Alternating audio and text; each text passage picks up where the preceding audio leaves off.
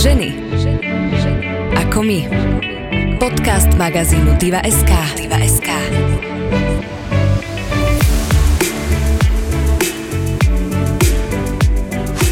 Svet DJingu je plný mužov, DJov, no čoraz viac sa na hudobnej scéne objavujú aj ženy, DJky. Majú to ženy DJky ťažšie ako muži? Ako vyzerá práca DJky a či je v poriadku si na party pýtať skladbu na želanie, tak aj o tom sa dnes budeme rozprávať. Počúvate podcast Ženy ako my, ktorý vám prináša ženský segment aktualít magazín Diva.sk. Ja som Andrea Imrichová a dnes sa budem rozprávať s mladou slovenskou drum and bassovou DJkou, ktorá si hovorí Circle. Ženy ako my. Podcast magazínu Diva.sk. Diva.sk. Dnes si pripravíme niečo špeciálne. Budeme k tomu potrebovať záhrst dôvery, tóny trpezlivosti, kilá empatie a hodiny spoločne stráveného času. Po dôkladnom výbere nájdeme dieťaťu, ktoré nemôže vyrastať v rodine, buddy dobrovoľníka alebo dobrovoľníčku. Následne namiešame dvojici program tak, aby sa ich čas pekne spojil. Ak sa nenecháme odradiť počiatočnými neúspechmi, približne po piatich rokoch dostaneme delikátne priateľstvo na spôsob buddy. Ak viete darovať svoj čas, kompletný recept nájdete na tvojbuddy bodka es ká. Ženy ako my. Podcast magazínu Diva.sk. Diva.sk. Ahoj, vítaj. Ahoj, ahojte. Dúfam, že som tvoje meno, to umelecké, spomenula správne. Áno, Circle. Ono je to možno trošku ťažšie na výslovnosť pre Slovákov, že je to také krkolomné, uh-huh. ale keď teda to už ľudia nevedia vysloviť, tak si môžu aj tak po slovenštine povedať, že krúžok, aj tak ma volajú niektorí. Vážne? Áno, áno. To znie tak rídzo slovenský, že áno. DJka krúžok. To je také až moc, tak ako kamarátsky ma tak volajú niektorí. To je milé, ale Kamoši. Predpokladám, že keďže si si dal umelecké meno Circle po anglicky, tak tvoje ambície sú vysoké a chceš podľa mňa presiahnuť aj ten slovenský trh a potom teda ďalej za hranice Slovenska. Áno, keďže tá angličtina je celosvetovo najznámejší jazyk a skoro všade sa takto dorozumieš, tak pre mňa bolo to anglické meno také najvhodnejšie a áno, určite chcem smerovať aj do zahraničia, aj sa tam už pomaličky blížim, dúfam. Mm-hmm. Čiže keďže som začala teraz aj robiť vlastnú hudbu a vydala som prvý track, takže už to ide aj tam do zahraničia. Vydala som to vlastne na zahraničnom labeli, ten je vlastne holandský, takže áno, ide to tak. Áno, postupne sa mm-hmm. dostávaš za hranice Slovenska. Máš novú skladbu, o tej sa tiež porozprávame, ale teda spomenula si, že chceš ísť za hranice Slovenska, aj tam si bola, bola si v Londýne, aj o tom sa budeme rozprávať, takže to je taký tease, že čo dnes určite padne, o čom sa dnes budeme rozprávať, ale najskôr ako sa tam teda dostaneme. Neviem, aký je ten pomer mužov a žien v DJskom svete. Máš to nejako ty zmapované, že je naozaj tých mužov viac ako žien? Rozhodne ich viac, tých mužov. Postupne sa to mení. Už to vnímam aj tak, že na Slovensku a v Čechách, keď som ja začala hrávať, boli nejaké DJky, ale neboli tak pušované, ale strašne mal anglický slov používam. To je v poriadku, lebo chceš ísť za hranice Slovenska, musíš. Ale neboli tak pretlačané ako teraz, že posledné dva roky by som povedala, že začína rodová rovnosť riešiť mm. vo všelijakých zamestnaniach aj v tomto odvetvi. Mne sa to páči, ja sa z toho teším. Možno, že niektorí sa už sťažujú, že až moc sú tie ženy pretlačané, že až priveľmi majú ten dôraz na nich alebo takú ľahšiu cestu, ale chvíľu sme to mali ťažšie, tak by sme to mohli mať chvíľu ľahšie. Súhlasím. A potom sa to potom vyrovná trošku. Uh-huh. Nech sa aj tie ženy dostanú, nech dostanú tú možnosť ukázať svoju hudbu, svoje schopnosti. Ja som za to určite. Čiže dá sa povedať aj tak, že pred piatimi rokmi si mala tých kolegyň menej ako dnes? Áno, rozhodne. Boli tam nejaké, ktoré doteraz fungujú a sú veľmi šikovné, ako čo sa týka drum and bassu, hej, a neviem ako v iných žánroch, to som až tak nesledovala, ale celosvetovo boli určite na tom najvyššom stupni tí muži, ale postupne sa to aj napríklad v techne láme, že je tam viacej žien, mm-hmm. že sa skrátka tlačia tie ženy, lebo sú krásne, vyzerajú dobre, tak sa na nich dobre pozerá, však aj na mužov, jasné, ale toto je ako keby niekedy plus aj mínus, že ľudia hovoria, že no však je len pekná, tak preto je hrá, mm. ale to nie je pravda. Tie ženy naozaj makajú a veľa vecami si musia prejsť, kým sa dostanú do povedomia a na začiatku to nie je ľahké. a ja som to tak mala, že to nebolo ľahké a teraz aj s tou prvou skladbou to teda ľahké nebolo, mm-hmm. bolo veľa hejtu a... Pretože si žena? Myslím si, že áno, pretože určite je tam aj určitá dávka sexizmu, pretože ľudia si myslia, že žena toto nemôže dokázať, žena nemôže robiť e, takto dobrú hudbu, žena mm-hmm. sa nemôže takto rýchlo naučiť produkciu. Proste vždycky, keď začne žena robiť e, niečo, čo väčšinou vedia dobré muži, mm-hmm. tak je to ako keby podozrivé a mňa teda obviňovali z toho, že po skladbu nerobila som ju ja a že ja hudbu vôbec nerobím, čo nie je pravda. A ja som sa k tomu ešte doteraz nikde na ako, internete nevyjadrila, ale tak povedala som si, že keď bude nejaká možnosť, tak to poviem, tak to hovorím tu, že... exkluzívne. Že, exkluzívne, že teda ľudia by mali vážiť slova, čo píšu na internete a nenechať sa ako keby stiahnuť nejakými názormi, čo ľudia píšu. Nech sa spýtajú rovno mňa, nikto sa ma, nikto mi nenapísal, nikto sa ma nespýtal, ako to teda je, aha, tak, aha. tak môžu sa spýtať mňa, ale ja makám a makám tak v tajnosti, už veľmi dlho na tej hudbe a chcela som ľudí prekvapiť tým, že som nadobudla takéto ako schopnosti a koľko som za tým sedela a vypálilo to opačne. Akože mm-hmm. je tam aj strašne veľa pozitívnych reakcií, ale je tam aj veľa negatívnych, no. Tak aj zlá reklama je reklama, aspoň teda ano. O tebe vedia. Čo je super, ale začala si tak vážne, že sú tam nejaké stereotypy, ktoré ešte sú stále živé, že žena dýdžejka pravdepodobne nie je to isté ako muž dýdžej, že to musí znamenať, že je to menej kvalitné, čo ako ty si potvrdila, že to nie je tak, že tiež nad tým sedíš a makáš a sa snažíš posúvať. Ja som si pozrela rebríček najlepších dýdžejov na svete, ono vždy každý rok to vzniká a stále mm-hmm. sú tam tí muži v tej prvej desiatke aj dvaciatke. Ja by som bola veľmi rada, keby sa to zmenilo. Ale ako si povedala, ten trend sa mení, čiže tých dýdžejiek bude stále viac pravdepodobne. Ja si myslím a dúfam, že áno. Aj v tom drum and basse, aj v iných žánroch je veľa inšpiratívnych žien, ktoré... A ja sa snažím inšpirovať tie ženy, že som aj v minulosti... Mali sme vlastne také zoskupenie ženské, to sa potom ale rozpadlo, bohužiaľ, ale snažili sme sa inšpirovať ženy, aj som učila dýdžejing, možno v budúcnosti niekedy budem učiť aj produkciu, ak sa na to budem mm-hmm. cítiť. Že už mám dostatok vedomostí a že viem, ako ich podať, lebo to nie je tiež jednoduché, ale myslím si, že každý si vie nájsť tú cestu a podľa mňa už je to skôr také, že tá technická stránka toho DJingu aj tie produkcie je možno trošku odstrašujúca, ale nemusíte to robiť ani tak, ako vám to hovoria druhý. Pretože ja som začínala s, t- s tou produkciou aj s tým DJingom a bála som sa toho, že to nebudem vedieť, lebo nemám možno také schopnosti ako muž a pritom to vôbec nie je pravda, že každý si tam nájde ten svoj spôsob, ako tvoriť a nikde nie je napísané, ako to máš robiť, hlavne, že to robíš dobre a že ťa to baví. A mňa čo najviac podľa mňa posunulo, bola tá vášeň pre tú hudbu. Mm-hmm. Že za mňa to tak išlo vždy, aj keď mi to ľudia hovorili, že vidia, že to je proste môj život, že, že ich to tak oslovilo a podporovali ma. Aj tie napríklad väčšie mená, keď ma napríklad zavolali do toho Londýna hrať, tak mi hovorili, že cítili z toho tú moju vášeň pre ten drum and bass a pre tú hudbu, tak ich to tak oslovilo. To sa asi bez toho nedá robiť, no. Keby to človeka nebavilo. A to som sa ťa chcela aj opýtať, že ako to celé vzniklo v tvojej hlave, že aký bol ten začiatok, pravdepodobne si o tom snívala, niekde si niečo videla, nejakú mm. party, asi si povedala, že tam budem ja raz stáť a púšťať hudbu. No ja som bola prvýkrát na festivale letnom, volá sa Lady Droll, je v Čechách pri Prahe, no a to bol môj prvý festival, to som bola po rozchode a taká akože voľnosť, že idem na festival, no a videla som dýdžejov, ako tam hrajú, vlastne celý ten festival, všetko, čo sa tam dialo, to bol obrovský zážitok. Vtedy som si hovorila, že wow, že ten dý džej hrá pre takúto masu ľudí a oni tam tancujú, počúvajú to, čo on vyberá, že to je skvelé, že sa mi to strašne páči a ja som bola potom trošku otrhnutá z reťaze, som hodila strašne veľa na party, pospoznávala som veľa ľudí a jeden kamarát, ktorý je dý džej, tak on mi hovorí, že no však príde do štúdia si vyskúšať, že ak sa chceš naučiť hrávať, tak to skús. A mm-hmm. tak som tam išla, bolo to veľmi ťažké na začiatku, ale ja som nešla nikdy s tým zámerom, že ja chcem ako keby sa tým živiť a že jedného dňa budem robiť hudbu.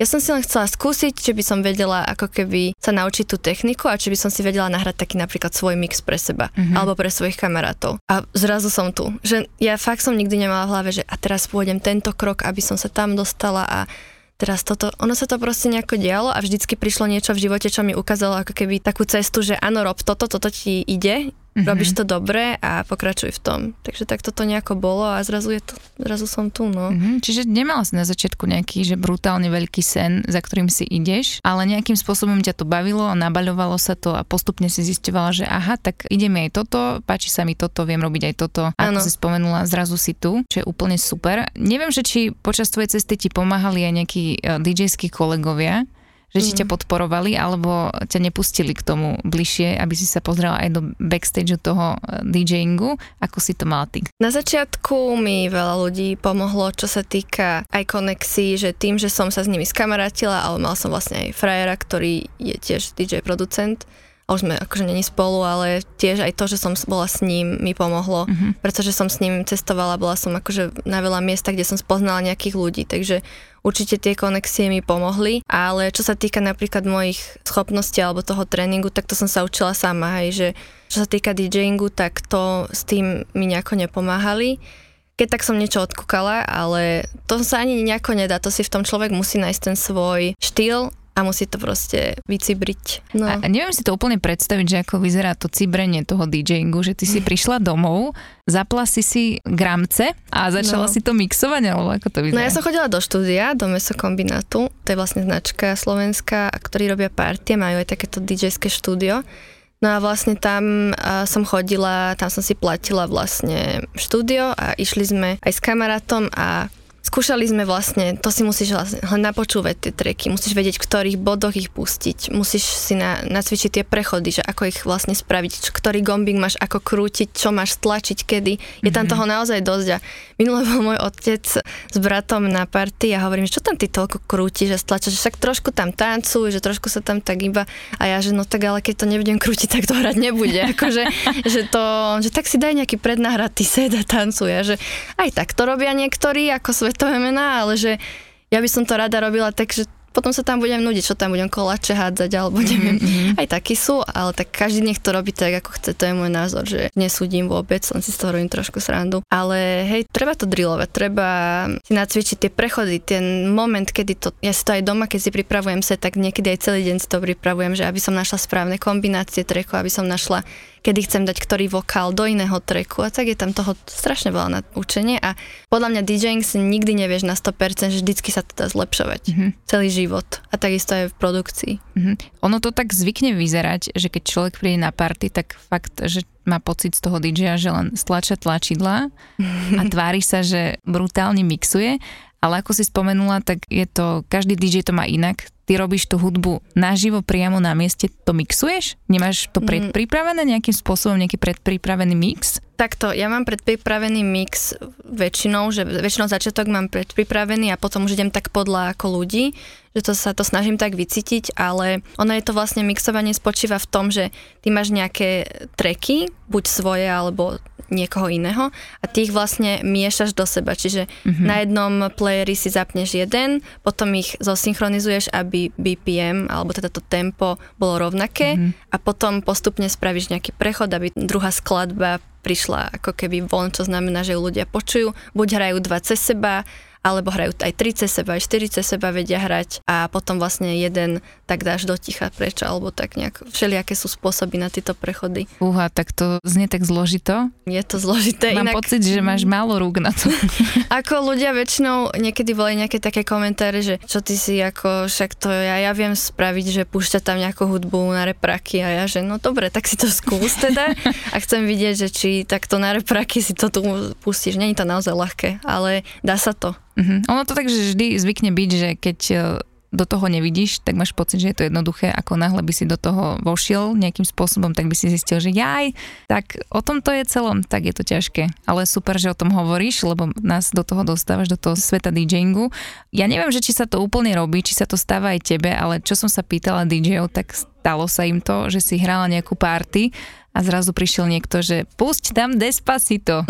Áno, áno, to sa deje. Hlavne keď ma napríklad zavolajú na nejakú takú multižanrovejšiu party mm-hmm. a ľudia možno očakávajú alebo si myslia, že som jukebox a že mi môžu nadiktovať, že čo pustiť, tak sa to stáva, ale Ja chcem iba upozorniť, že ja tú hudbu nemám napríklad z nejaké streamovacie platformy, ja to tam neimportujem. Ja už mám tú hudbu kúpenú a mám ju na svojom USBčku, takže mm. ja tam nemôžem nič pridať, keď už som na, za tým mixom. Čiže aj keď tam niekto má niečo, čo by som napríklad mohla mať, že nejaký drum bassový track alebo tak, tak ja ho nemám v tom playliste, tak ho neviem pustiť. A takto inak otravovať dý džeja je dosť nepríjemné, lebo my už bez tak máme tam dosť veľa práce s tým všetkým, aby to tam hrálo a aby všetko fungovalo. Takže keď si chcete vypýtať nejaký track, tam mi napíše predtým, ale nechoďte za mnou počas setu, lebo ale Despacito to asi teda nebude. No. Mm-hmm, to som sa chcela spýtať, či máš stiahnutého Despacita. To nie, to nie. Ako, mm, musím povedať, že keďže mám frajera Taliana, tak ma ovplyvnil veľmi hudobne aj nejakými mm-hmm. španielskými vypalovačkami, ale to sa neprezradza, to sa tvarím, že, že takú hudbu nepočúvam, okay. Lebo to je v tej undergroundovej komunite akože trapné, ale, ale hej, hej. Ja aj, to aj nikomu takéto, nepoviem. To, ne, to nepovieme, no, takže to je tajné. Mm-hmm. Takže aj takéto španielské, mám tam nejaké doma, si pustím, aj iné žánre ako toto. Okay. Nemôžeš stále dokola to isté. Presne, musíš si rozširovať obzory. Áno. Aj takýmto spôsobom. Spomínaš si na svoju úplne prvú party, ktorú si hrala? Na ktorej si hrala? Áno, hrala som v Subclube, ktorý už je zatvorený, teda mm-hmm. tento klub. Ale nie kvôli tebe. To nie, to nie. To som hrala vlastne back to back, to znamená, že hráš vo dvojici s niekým. Mm-hmm. Môže to byť aj v trojici, ale tak akože väčšinou sú to dvaja. A hrala som tiež so začínajúcim dýdžejom s mojim kamarátom, no a vlastne hrali sme taký intro set, to znamená, že hráš na začiatku. No a neboli tam ľudia, bola tam barmanka alebo nejak takto. Potom tam prišli nejaké dvaja, tam tancovali už nejaký podgúražený o takej skorej hodine, takže dobre. No a potom tam došli kamaráti, moja partia z, zo strednej školy, aj z detstva kamoška. Prišli ma podporiť a ma takto prekvapili, tak to bolo veľmi milé a spravili tam to obecenstvo, mm-hmm, takže to mm-hmm. bolo super. Bolo to stresujúce, lebo myslela som si, že ľudia počujú každý prechod a každú chybičku, ale to vôbec nie je pravda. A doteraz si vždycky opakujem, hlavne sa zabávaj, hlavne sa báv aj ty s tými ľuďmi a oni nič nepočujú, lebo sú opití, takže to je jedno. Aha, ok, to je dobrá rada pre dýdžeja, ale tak ty keď si niekedy na party a počuješ iného dýdžeja, tak sa asi vieš sústrediť, že aj poč- keď ten prechod nebol úplne v pohode. Áno, toto je také už taká choroba z povolania, mm-hmm. ak sa hovorí, že už počujem, ale mne to je jedno, ja to naozaj neriešim, pretože viem, že sme len ľudia a mm-hmm. na začiatku som bola taká, to by aj moji kamoši vedeli potvrdiť, aj ľudia, čo ma už dlhšie sledujú, že bola taká strašne fokusovaná na ten mix a aby všetko bolo dokonalé a neužívala som si to za tým mixom, že som tam bola veľmi, veľmi zameraná len na ten detail a na to, aby to bolo bez chyby, proste perfekcionizmus tritisíc. A potom si hovorím, že ale však ja sa mám aj baviť a má to byť sranda a uvoľnené a jasné, že to má byť technicky dobré a má to mať nejakú postupnosť ten set, aby to gradovalo a tak, ale máš sa aj baviť a keď tam spravíš nejakú chybu, tak to spravíš, no. Mm, čiže bola si taký nerd. No, za, presne. A už sa mi aj stalo, že, už sa mi stalo toľko vecí, že nešlo mi USBčko, nešlo mi načítať tracky, vypla sa elektrina v klube, niekto mi olial uh, techniku, akože oh. človek uh, tancoval opity a vylial drink a už sa mi toľko vecí stalo, že si hovorím, že už sa asi nič nemôže stať, už len nie meteorit padne alebo čo, že už ma nič neprekvapí asi tam mm. za tým mixom. No. Ja som bola na Gerixa v mm. Bratislave a jemu tiež vypli dvakrát elektrinu počas setu, takže ono sa to deje všetkým. A nenahneval sa, lebo niektorí už takí, také väčšie mená sú takí, že no tak ja to už nebudem. Počúvajme, on tam ostal. Asi mu dali veľa peňazí, keď tam ostal. Ale vydržal to a ostal tam, takže pozitívna vec. A spomínaš si na svoju, že úplne najlepšiu party, že si bola od, spokojná od začiatku do konca, mm. hralo sa ti super. Ja tak akože tajne si myslím, že to bude ten Londýn. Hej. Aj keď to bolo strašne stresujúce, mm-hmm. lebo ten Londýn bol tiež taký, to bola veľká zodpovednosť, lebo tam je kapacita štyritisíc ľudí. Ako hrála som na začiatku, čiže tam sa vlastne ten parket len plnil, ale podľa mňa takých dvetisíc ľudí tam sa nazbieralo počas môjho setu. Tak na začiatku to bolo stresujúce, ale keď už som bola v tom svojom, mm-hmm. tak to bol tak euforický pocit a tak krásny, že to sa nedá opísať, mm-hmm. že pre také veľké publikum hrať a vidieť tých ľudí. Koľko ľudí tam bolo? No, podľa mňa takých dvetisíc tam bolo na začiatku, mm. že kapacita je, myslím, štyritisíc tam bolo vtedy najviac tých lístkov, ale tak nejak tam, myslím, že polka sa tak nazbierala, hej. Mm-hmm. A v prípade, že by niekto sa neorientoval v tom, že či je ten Londýn taká veľká vec, tak uh, skús nám to k niečomu prirovnať, že tým, že ťa tam zavolali, tým, že si tam hrála, tak je to ako čo? Je to veľká vec? No, ten klub je jeden z najväčších na svete a najznámejších na a, svete. A tak teraz už si to viem predstaviť. Akurát, že je problém, že sa zatvára. mm-hmm. že vraj, a hovorí sa, mal sa zatvárať na konci roka, lebo tam mali urobiť nejaké kancelárske priestory, čo je hrozná škoda, mm-hmm. lebo tak úžasný priestor, on je hrozne taký monumentálny, taký veľký, má vysoké stropy, robia tam obrovské svetelné show a na sociálnych sieťach je veľakrát, sú s ním, v ňom všelijaké klipy, keď sú tam nejaké technoparty, tak sú tam obrovské audiovizuálne show. Čiže mne sa toto tak strašne páči, že je tam zapojená aj tá vizuálna stránka, mm-hmm. tak niečo by som chcela aj v budúcnosti robiť takú nejakú vlastnú audiovizuálnu show, lebo tam, keď je človek a sú zapojené tieto zmysly, tak to je extrémny zážitok, to sa mm. nedá porovnať. Ako si sa tam dostala? Oni ti napísali, že počúvaj ma Circle, chceme mm. ťa, dojdi. No ja som hrala v Bratislave na party, kde vlastne ten headliner, ktorý headlinoval aj túto show v Londýne, bol a my sme sa tam rozprávali a ja som bola taká, také dobré nálade, taká šťastná, lebo aj tá party dopadla dobre, to bolo tuto v Bratislave v Edison Park. No a my sme sa tam tak rozprávali, hovorila som mu, že, že robím na tej produkcii a že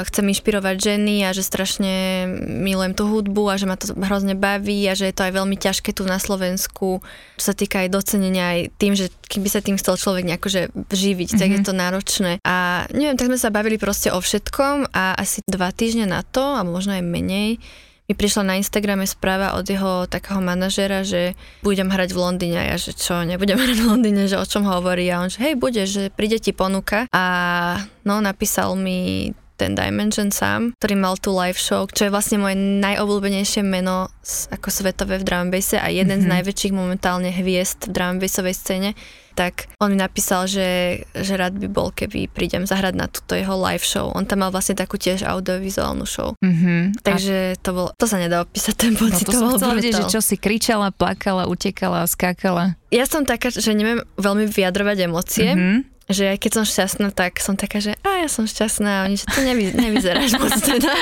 Ale ja som fakt, že skákala a výskala a to som bola akurát doma, to som hovorila vlastne na podcaste, že sa vtedy tá očkovacia lotéria losovala. A oco, že čo ti volali, že si vyhrala a ja, že nie, že toto je lepšie, že budem hrať v Londýne. A on, že a čo to je lepšie, že je to lepšie, že, že pre mňa je to lepšie. A bol to taký milník, ktorý mi vlastne otvoril brány do sveta, určite. Mm-hmm, mm-hmm. Že ma veľa zahraničných mien pospoznávalo, aj som potom hrala v tom Holandsku.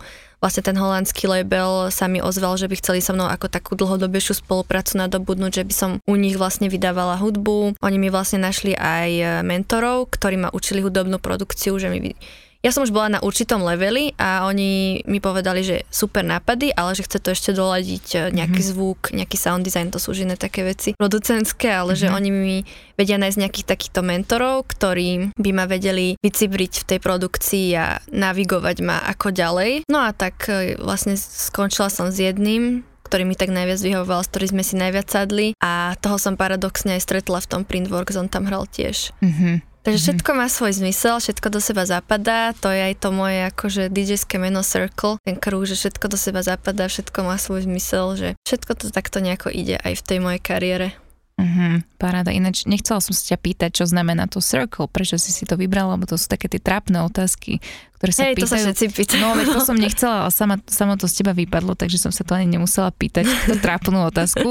A vlastne, vďaka tomu, že si sa rozišla veľmi dávno, tak sa, sa ti udiali tieto veci, ktoré si si podľa mňa ani len nevysnívala, lebo to sú akože obrovské záležitosti.